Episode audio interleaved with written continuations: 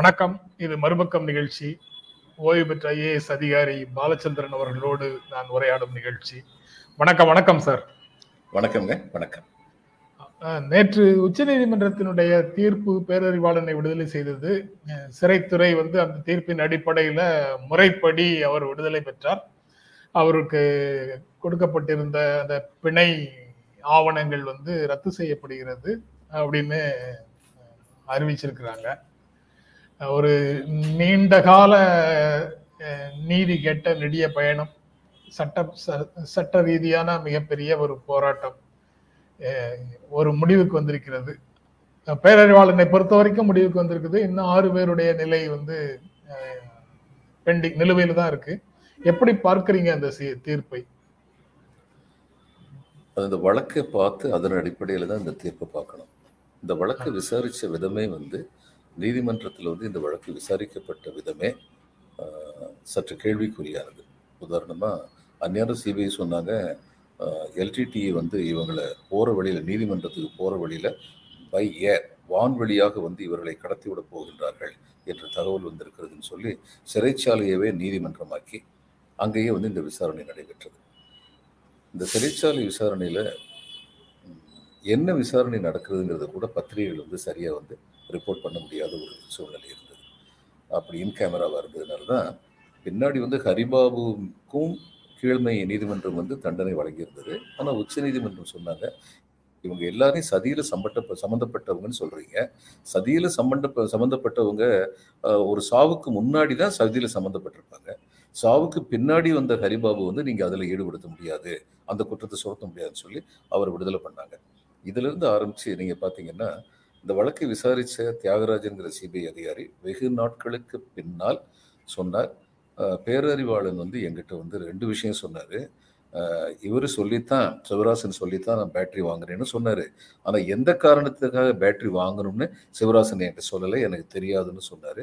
நான் ரெண்டாவது பகுதியை ரெக்கார்ட் பண்ணாமல் விட்டுட்டேன் அப்படின்னு சொல்லி சொன்னார். இந்த பொட்டு அம்மனும் இவரும் ப- பிரபாகரனும் வந்து பேசின பேச்சை வந்து இவங்க வந்து வான்வெளியில் விட்டு கேட்டதாகவும் அதில் வந்து பொட்டு அம்மனும் பிரபாகரனும் பேசும்போது இந்த ராஜீவ்காந்தியை கொலை பண்ண போகிற விஷயம் வந்து நம்ம வந்து ரொம்ப ரொம்ப ரகசியமாக வச்சுருக்கணும். அப்படி யாருக்குமே தெரியக்கூடாதுன்னு சொல்லி சொன்னதை கேட்டதாகவும் சொன்னாங்க. அதைத்தான் முருகனும் நளினி சொன்னாங்க. அப்படின்னா எங்களுக்கே தெரியாதே. நீங்கள் சொல்கிறபடியே பார்த்தா எங்களுக்கே தெரியாது. அப்போ எங்களை எப்படி இந்த கேஸில் வந்து சம்மந்தப்படுத்துனீங்க? அப்படின்னு சொல்லி கேட்டாங்க. இப்படி இந்த வ இவர் ரகோத்தமனே வந்து எழுதியிருக்கிறாரு. சில அரசியல்வாதிகளுடைய பெயரை கொண்டு வரக்கூடாது என்று இந்த விசாரணை குழுவின் தலைவர் தீவிரமாக இருந்தார் என்று எண்ணுகின்றேன். அதனால்தான் தான் சில காரியங்கள் நிதர்சனமாக தெரிந்த சில காரியங்களை அவர் பயன்படுத்தவில்லை. ஆவணங்களை பயன்படுத்தவில்லை. ஒளிப்பதிவு பேழைகளை பயன்படுத்தவில்லைன்னா அவர் வந்து எழுதியிருக்கிறாரு. இப்படி இந்த சூழ்நிலையில வந்து ஒரு கொலைங்கிறது வந்து மன்னிக்கக்கூடிய செயல் அல்ல. கொலை வந்து மன்னிக்கப்படக்கூடாது. கொலை செய்தவர்கள் தண்டனை பெறத்தான் செய்வார்கள். அதுவும் ராஜீவ்காந்தி மாதிரி நேரு காந்தி ஃபேமிலி மேலே உள்ள அன்புனால தான் தமிழ்நாட்டு மக்களில் கொஞ்சம் பேர் இன்னும் காங்கிரஸுக்கு ஓட்டு போட்டுட்டு இருக்காங்க காங்கிரஸுங்கிறது அவங்கள பொறுத்த மட்டும் நேரு காந்தி ஃபேமிலி அப்படிப்பட்ட ஒருவருடைய இழப்பு தமிழ்நாட்டில் நடந்ததுங்கிறது தமிழ்நாட்டில் உள்ள ஒவ்வொருத்தருக்கும் துக்கமான ஒரு விஷயமா இருந்தது. அதே சமயம் எவ்வளவு பெரிய ஆளாக இருந்தாலும் மகாத்மா காந்தி ராஜீவ் காந்தி இந்திரா காந்தி எவ்வளவு பெரிய ஆளாக இருந்தாலும் கொலையில் சம்பந்தப்பட்டவர்கள் அவர்கள் சிறைச்சாலைக்கு அனுப்பும் பொழுது அவர்களை வாழ்நாள் முழுவதும் குற்றவாளிகளாக கருதுவது என்பது நம்முடைய சட்டத்தின் அடிப்படை இல்லை அவர்கள் திருந்துவதற்காக அனுப்பப்பட்டிருக்கிறார்கள் தண்டிப்பதற்காக அனுப்பப்படுவதில்லை அப்படிங்கிறது தான் சட்டத்துடைய அடிப்படை தத்துவம். அப்படின்னு சொல்லி பார்க்கும்போது பேரறிவாளன் வந்து பேரறிவாளன் பொறுத்த மட்டும் பேசணும்னா அவர் வந்து இந்த சிறைச்சாலையில் வந்து மேற்படிப்பை படிச்சிருக்கிறாரு. சிறைச்சாலையில் அவருடைய காண்டாக்டை பற்றி எந்த கம்ப்ளைண்ட்டும் யாரும் சொல்லலை. பரோலுக்கு போனபோது அவர் வந்து எந்த விதமான தவறும் இழைக்கல. அதையும் தவிர இந்த வழக்கிலேயே அடிப்படையாகவே சில சந்தேகங்கள் எழுப்புவதற்கான வாய்ப்புகள் இருக்கின்றன. இத்தனையும் வச்சு பார்க்கும்போது இந்த இது வந்து ஃபுட்பால் விளையாண்டுக்கிட்டு இருந்தாங்க. சென்ட்ரல் கவர்மெண்ட்டும் கவர்னரும் சேர்ந்து ஃபுட்பால் விளையாண்டுக்கிட்டு இருந்தாங்க. யார் பக்கம் இது வந்து தீர்ப்பு முடிவெடுக்கணும்? கவர்னர் வந்து நான் முடிவெடுக்க முடியாது. இவர் வந்து குடியரசுத் தலைவர் தான் முடிவெடுக்கும்னு சொல்கிறதோ இவங்க வந்து ஒன்றிய அரசு வந்து கோர்ட்டில் வந்து இது வந்து சென்ட்ரல் போலீஸ் ஆர்கனைசேஷன் ஒன்றிய அரசை சேர்ந்த ஒரு காவல்துறை நிறுவனம் வந்து வழக்கு விசாரிச்சதுனால இதில் வந்து கவர்னருக்கு அதிகாரம் கிடையாது பிரசிடென்ட்டுக்கு அதிகாரம்னு சொல்கிறதும் ஏன்னா அப்படி இப்போ சொல்லலைன்னா இவங்களுக்கு சிபிஐக்கு அப்ஜெக்ஷன் இருக்குன்னு சொல்கிறதும் சிபிஐ கோர்ட்டில் வந்து ஐயையோ அப்படியெல்லாம் ஒன்றும் கிடையாது எங்களுக்கும் இதுக்கும் சம்மந்தமே இல்லை நாங்கள் எந்த அப்ஜெக்ஷனும் சொல்லலைன்னு சிபிஐ அவங்க முகத்திரையை கழிக்கிறதும் ஜெயலலிதா வந்து தான் நினைச்சிருந்தா சரி அவங்களாவே வந்து சட்டத்தை பயன்படுத்தி மாநில அரசின் அதிகாரத்தை பயன்படுத்தி விடுவித்திருக்க முடியும். அப்படி விடுவிக்காம இன்னொரு செக்ஷனை போட்டு கவர்னருக்கு அனுப்புனதும் இப்படிலாம் சொல்லி பார்த்தா என்ன நிதர்சனம் நிதர்சனமா தெரியுதுன்னா எந்த அரசியல்வாதியும் இதுல ஒரு முடிவுக்கு வர்றது கிடையாது ஒரு முடிவு எடுக்கிறதுக்கு கிடையாது இதன் காரணமாக பந்தாடப்பட்டவர் திரு. பேரறிவாளன். அதுல வந்து நான் நினைக்கிறேன் உச்சநீதிமன்றம் தான் தலையிட்டு நீதி வழங்க முடியும் என்ற நிலைமை வந்த பொழுது இதற்கு முன்னால் உச்ச நீதிமன்றமும் தயங்கிக் கொண்டிருந்த பொழுது இப்பொழுது உச்ச நீதிமன்றம் தெளிவாக உத்தரவு பிறப்பித்திருக்கிறது என்று எண்ணுகிறேன் அதான் உச்சநீதிமன்றம் அதோட சேர்த்து அந்த நூத்தி அறுபத்தொன்னு அரசமைப்பு சட்டப்பிரிவு நூத்தி அறுபத்தொன்னை பயன்படுத்தும் போது அமைச்சரவை மாநில அமைச்சரவை என்ன முடிவு செய்யுதோ அது வந்து ஆளுநரை கட்டுப்படுத்தும் அப்படின்னு ஏற்கனவே தீர்ப்புகள் இருக்கு. அதன்படிதான் நாங்க இதையும் பார்க்க முடியும். முடிவெடுக்காமல் இருந்தால் அது நீதிமன்ற ஆய்வுக்கு அந்த செயலை உட்படுத்த முடியும். தமிழ்நாடு அமைச்சரவை கொடுத்த அந்த தீர்மானத்தை இரண்டரை வருடங்கள் கழித்து குடியரசுத் தலைவருக்கு அனுப்பியது. ஆளுநர் முடிவெடுக்காமல் வைத்திருந்தது அரசமைப்பு சட்டத்துக்கு விரோதமானது அப்படின்னு அடுக்கடுக்காக பல விஷயங்களை சுட்டி காட்டுறாங்க உச்சநீதிமன்றத்துல. அஹ் அது எல்லாம் இந்த ஒரு வழக்கோட முடிந்து போகக்கூடிய விஷயங்களா? இல்ல அதற்கு இன்னும் தொடர் விளைவுகள் இருக்கும்னு பாக்குறீங்களா வழக்கமா உச்ச நீதிமன்றம் வந்து ஒரு சட்டம் நாடாளுமன்றத்திலோ மாநில சட்டமன்றத்திலோ நிறைவேற்றப்பட்டாலும் கூட அந்த சட்டத்தை எதிர்த்து தீர்ப்பு உச்சநீதிமன்றத்தில் வந்துவிட்டது என்றால் உச்சநீதிமன்றம் சொல்வது சட்டமாகிவிடுகிறது தட் பிகம்ஸ் எல்லாம் அதுதான் நம்முடைய அரசியல் சட்டத்துப்படி அப்படி இருக்கும்பொழுது இந்த இது வந்து this will be quoted as a precedent இனிமேல் பல வழக்குகளை நிச்சயமாக கோர்ட் பண்ணுவாங்க. கவர்ன் ஆளுநர் வந்துங்க எனக்கு வந்து அரசியலமைப்பு சட்டத்தில் சொல்லலையே நான் எப்போ வந்து முடிவெடுக்கணும்னு சொல்லலையே சொல்றது ரொம்ப சிறுவள்ளித்தனமான ஒரு பேச்சு. அந்த இடத்துல இருந்து அது மாதிரி பேசவே கூடாது. எதுக்காக வேண்டி சில இடங்களில் வந்து சில பேருக்கு வரம்பற்ற அதிகாரம் கொடுத்துருக்காங்கன்னா மாநில அமைச்சரவை அரசியலமைப்பு சட்டத்துக்கு உட்பட்டே ஏதாவது ஒரு சட்டத்தை நிறைவேற்றியிருந்தால் மசோதாவை நிறைவேற்றியிருந்தாலும் கூட அதனுடைய விளைவுகள் இந்திய இறையாண்மைக்கு எதிராக இருக்கக்கூடியவைகளாக இருக்கும் பட்சத்தில் கவர்னர் வந்து ஆனால் அதற்கு ஆதாரம் இல்லாத அதாவது ஆதாரத்துடன் நிரூபிக்கக்கூடிய அளவுக்கு எந்த விதமான ஆவணங்களும் இல்லாத நிலையில் அப்படிப்பட்ட நிலையில கவர்னர் இருந்தாலும் மக்கள் விரோதமாக ஒரு சட்டம் வந்தால் இந்த மாதிரி நேரத்தில் அவங்க வந்து யோசிக்கிறதுக்காக அந்த சட்டத்தை கொஞ்ச நாள் நிப்பாட்டி வைக்கலாம் இல்லைன்னா அவங்களுக்கு வந்து மசோதாவை திருப்பி அனுப்பணும். இல்லைன்னா இவங்க அப்ரூவல் கொடுக்குறேன்னா அதிகாரம் தான் இவங்க கொடுக்கணும். பிரசிடென்ட்னா பிரசிடென்ட் அனுப்பணும். இவ்வளவுதான். இதுக்கு மேலே இன்னும் கிடையாது. இன்னைக்கு சுப்ரீ சுப்ரீம் கோர்ட் என்ன சொல்லியிருக்குன்னா he has violated the spirit of the constitution not the letter of the constitution constitution அது அரசியல் சட்டத்தின் எழுத்தை அவர் சொல்லுகிறார் திரும்ப திரும்ப. ஆனால் அதன் உட்கருத்தை அவர் மதிக்கவில்லை அப்படிங்கிறது தெளிவாக சொல்லியிருக்காங்க இது சொல்ல வேண்டிய நேரம் வந்துருச்சுன்னு நினைக்கிறேன். ஏன்னா ஒன்றிய அரசுக்கு ஆளுகின்ற கட்சிக்கு எதிரான கட்சிகள் எங்கெங்கெல்லாம் இருக்காங்களோ அவங்களையெல்லாம் அந்த கவர்னர் வச்சு பூச்சாண்டி காட்டலாம் அப்படின்னு சொல்லி ஆரம்பிச்சிட்டாங்கன்னா ஒன்றிய அரசு அப்போ சுப்ரீம் கோர்ட் தலையிடுறது தவிர வேற வழி இது தேவையான ஒன்று அப்படின்னு நினைக்கிறேன். அது அது போக அந்த ஐபிசி முன்னூத்தி ரெண்டு அப்படிங்கிறது இந்திய தண்டனை சட்டம்ங்கிறது ஆல் இந்தியா சட்டம்.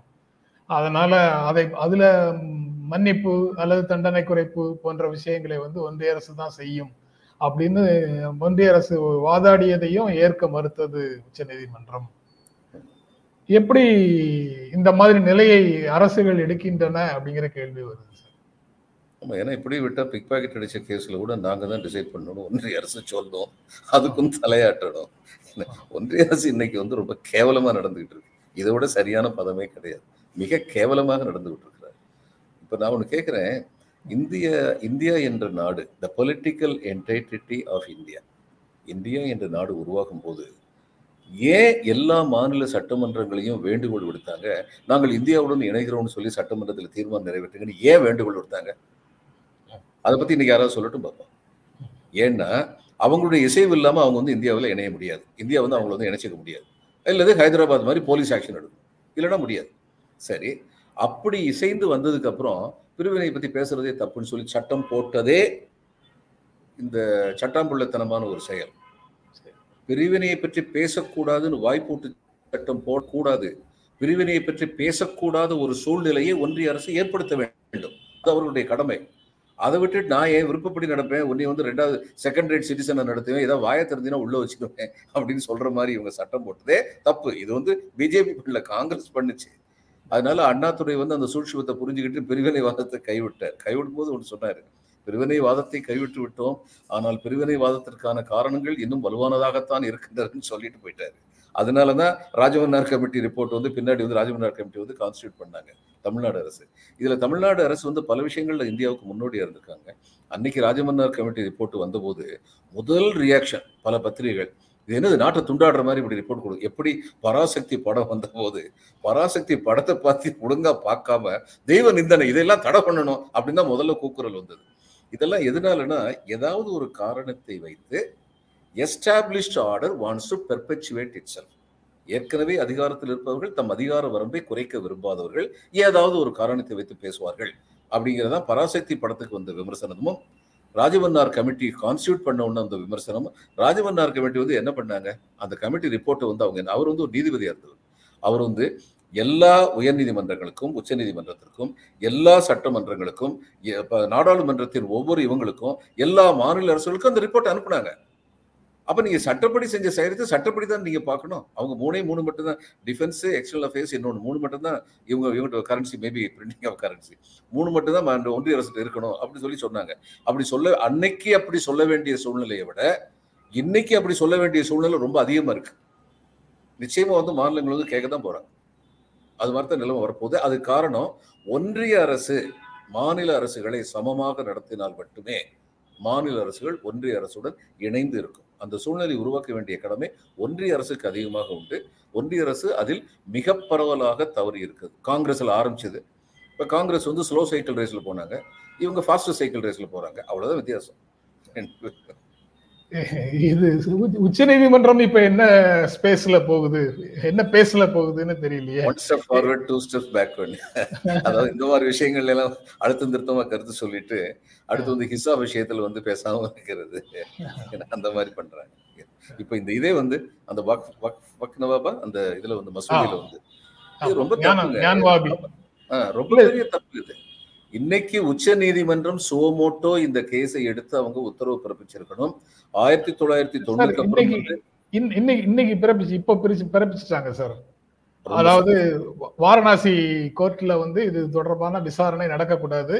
எந்த வெர்டிக்டும் வாரணாசி கொடுக்க கூடாது நாளைக்கு மூவர் மூவர் அமர்வு வந்து அந்த வழக்கை ஆய்வு தொடர்பாக ஞான வாபி மசூதி அந்த அது தொடர்பான ஆய்வு ஆய்வு தொடர்பான வழக்கை நாளைக்கு மூவர் அமர்வு விசாரிக்கும்.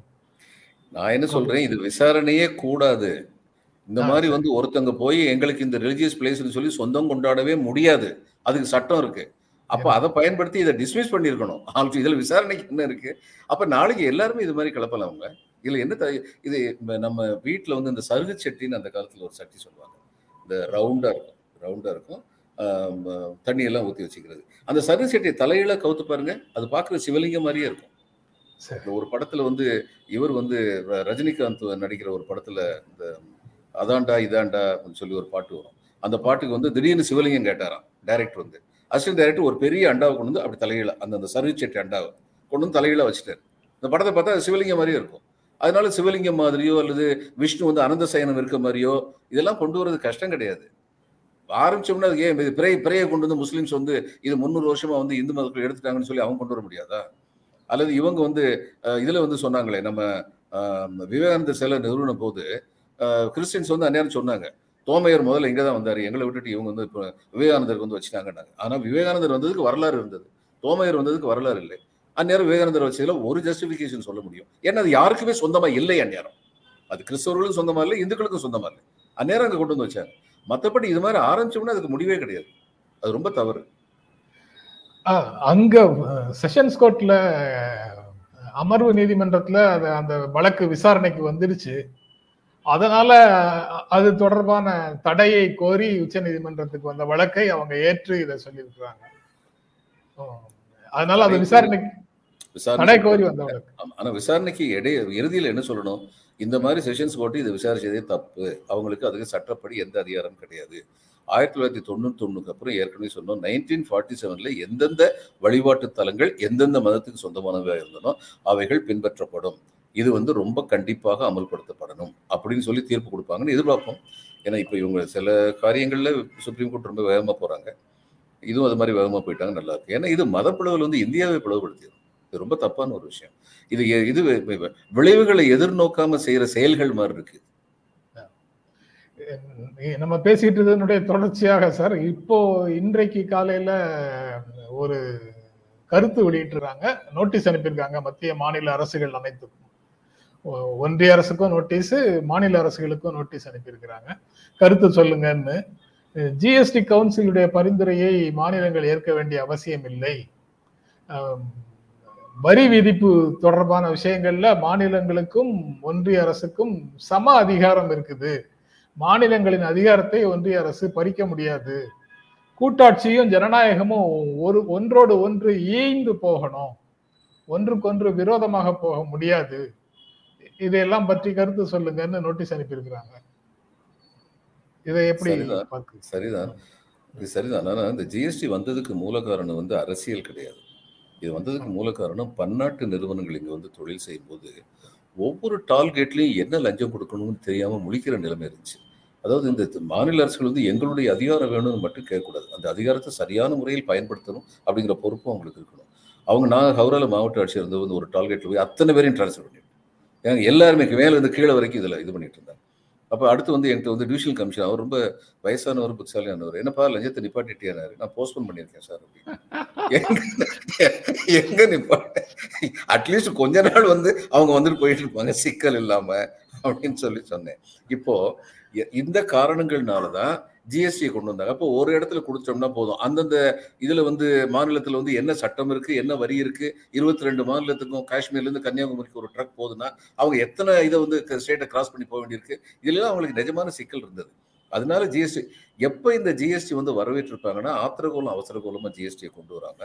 சிங்கப்பூர்லயோ துபாயிலயோ போட்ட மாதிரி சிங்கிள் டேக்ஸ் சிஸ்டம் மட்டும் வச்சிருந்தாங்க நாலு சிஸ்டம் கொண்டு வந்தாங்க. Zero five twelve eighteen twenty six கொண்டு வந்தாங்க. இதெல்லாம் வந்து குழப்பம்.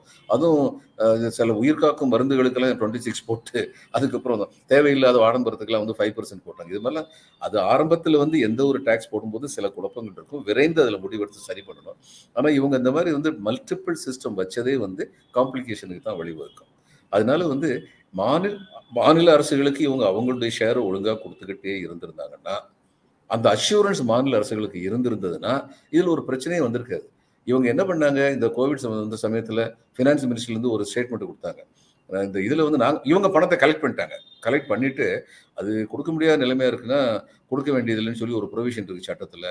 அதனால இப்போ நாங்கள் கொடுக்க மாட்டோம்னு சொன்னால் மாநில அரசுகள் எங்கே போவாங்க? அதனால இப்படியெல்லாம் விளையாண்டதுனால தான் உச்ச நீதிமன்றத்தில் இப்படிப்பட்ட ஒரு கருத்து வந்திருக்குது அப்புறம் இறுதியான கேள்வி சார் நிறைவான கேள்வி. இந்த பேரறிவாளன் விடுதலை செய்து செய்து வந்த தீர்ப்பு மீதி அறுவருக்கும் விடுதலை பெறுவதற்கான ஒரு சூழலை உருவாக்குமா? அப்படிங்கிற கேள்வி வந்து பெண்டிங்ல இருக்கு. உருவாக்கலாம். அதாவது இத்தனை ஆண்டுகள் சிறையில் இருந்தார்கள்ங்கிறது மட்டும் காரணமாக கருதப்பட்டால் ஆறு பேருக்குமே விடுதலை கிடைக்கும். பேர் அந்த இன்னொருத்தர் இந்த உள்ளூர் ரவிச்சந்திரன். அவருக்கு நிச்சயமா வந்து அவங்க கேட்க முடியும். ரவிச்சந்திரனுக்கு வந்து கேட்க முடியும். மற்றவங்களுக்கு வந்து அந்த க- வழக்குடைய ஆவணங்கள் இதெல்லாம் பார்க்க வேண்டிய கட்டாயம் வரலாம். ஏன்னா பேரறிவாளனை பொறுத்த மட்டும் அவர் வந்து there was reason to believe that he was innocently trapped there is a reason to believe காரணம் இருக்கு. இவர் வந்து ஒரு இத- தமிழ் தமிழினம்லாம் சொல்லி நம்பிக்கை உள்ள ஒரு பற்றாளராக இருந்தார். அதை பயன்படுத்தி அவங்க வந்து அவரை வந்து ஒரு கைப்பாவை மாதிரி பயன்படுத்தினாங்க. இப்போ தியாகராஜனுடைய ஸ்டேட்மெண்ட்டை பார்த்தா Statement. அந்த அப்ப அது அது மாதிரி ஒரு பிக்சர் தெரியுது. அதனால அவருக்கு விடுதலை ஆகிறதுக்கு வந்து முழு சந்தர்ப்பங்கள் இருந்தன. மற்றவங்களுடைய விடுதலைங்கிறது கேஸ் பை கேஸ் தான் பார்க்கணும்னு எனக்கு ஆனால் இன் பிரின்சிபிள் முப்பத்தோரு வருஷம் ஜெயிலில் இருந்திருக்காங்க அப்படிங்கும்போது மனிதாபிமான அடிப்படையில் பார்த்தா அவங்களை விடுதலை செய்வதற்கான சாத்தியக்கூறுகள் அதிகம் அப்படின்னு சொல்லுங்க ரொம்ப நன்றி சார் உங்களோட இது தொடர்பான விளக்கங்களை பெற முடிந்ததற்கு மகிழ்ச்சி. ரொம்ப நன்றி.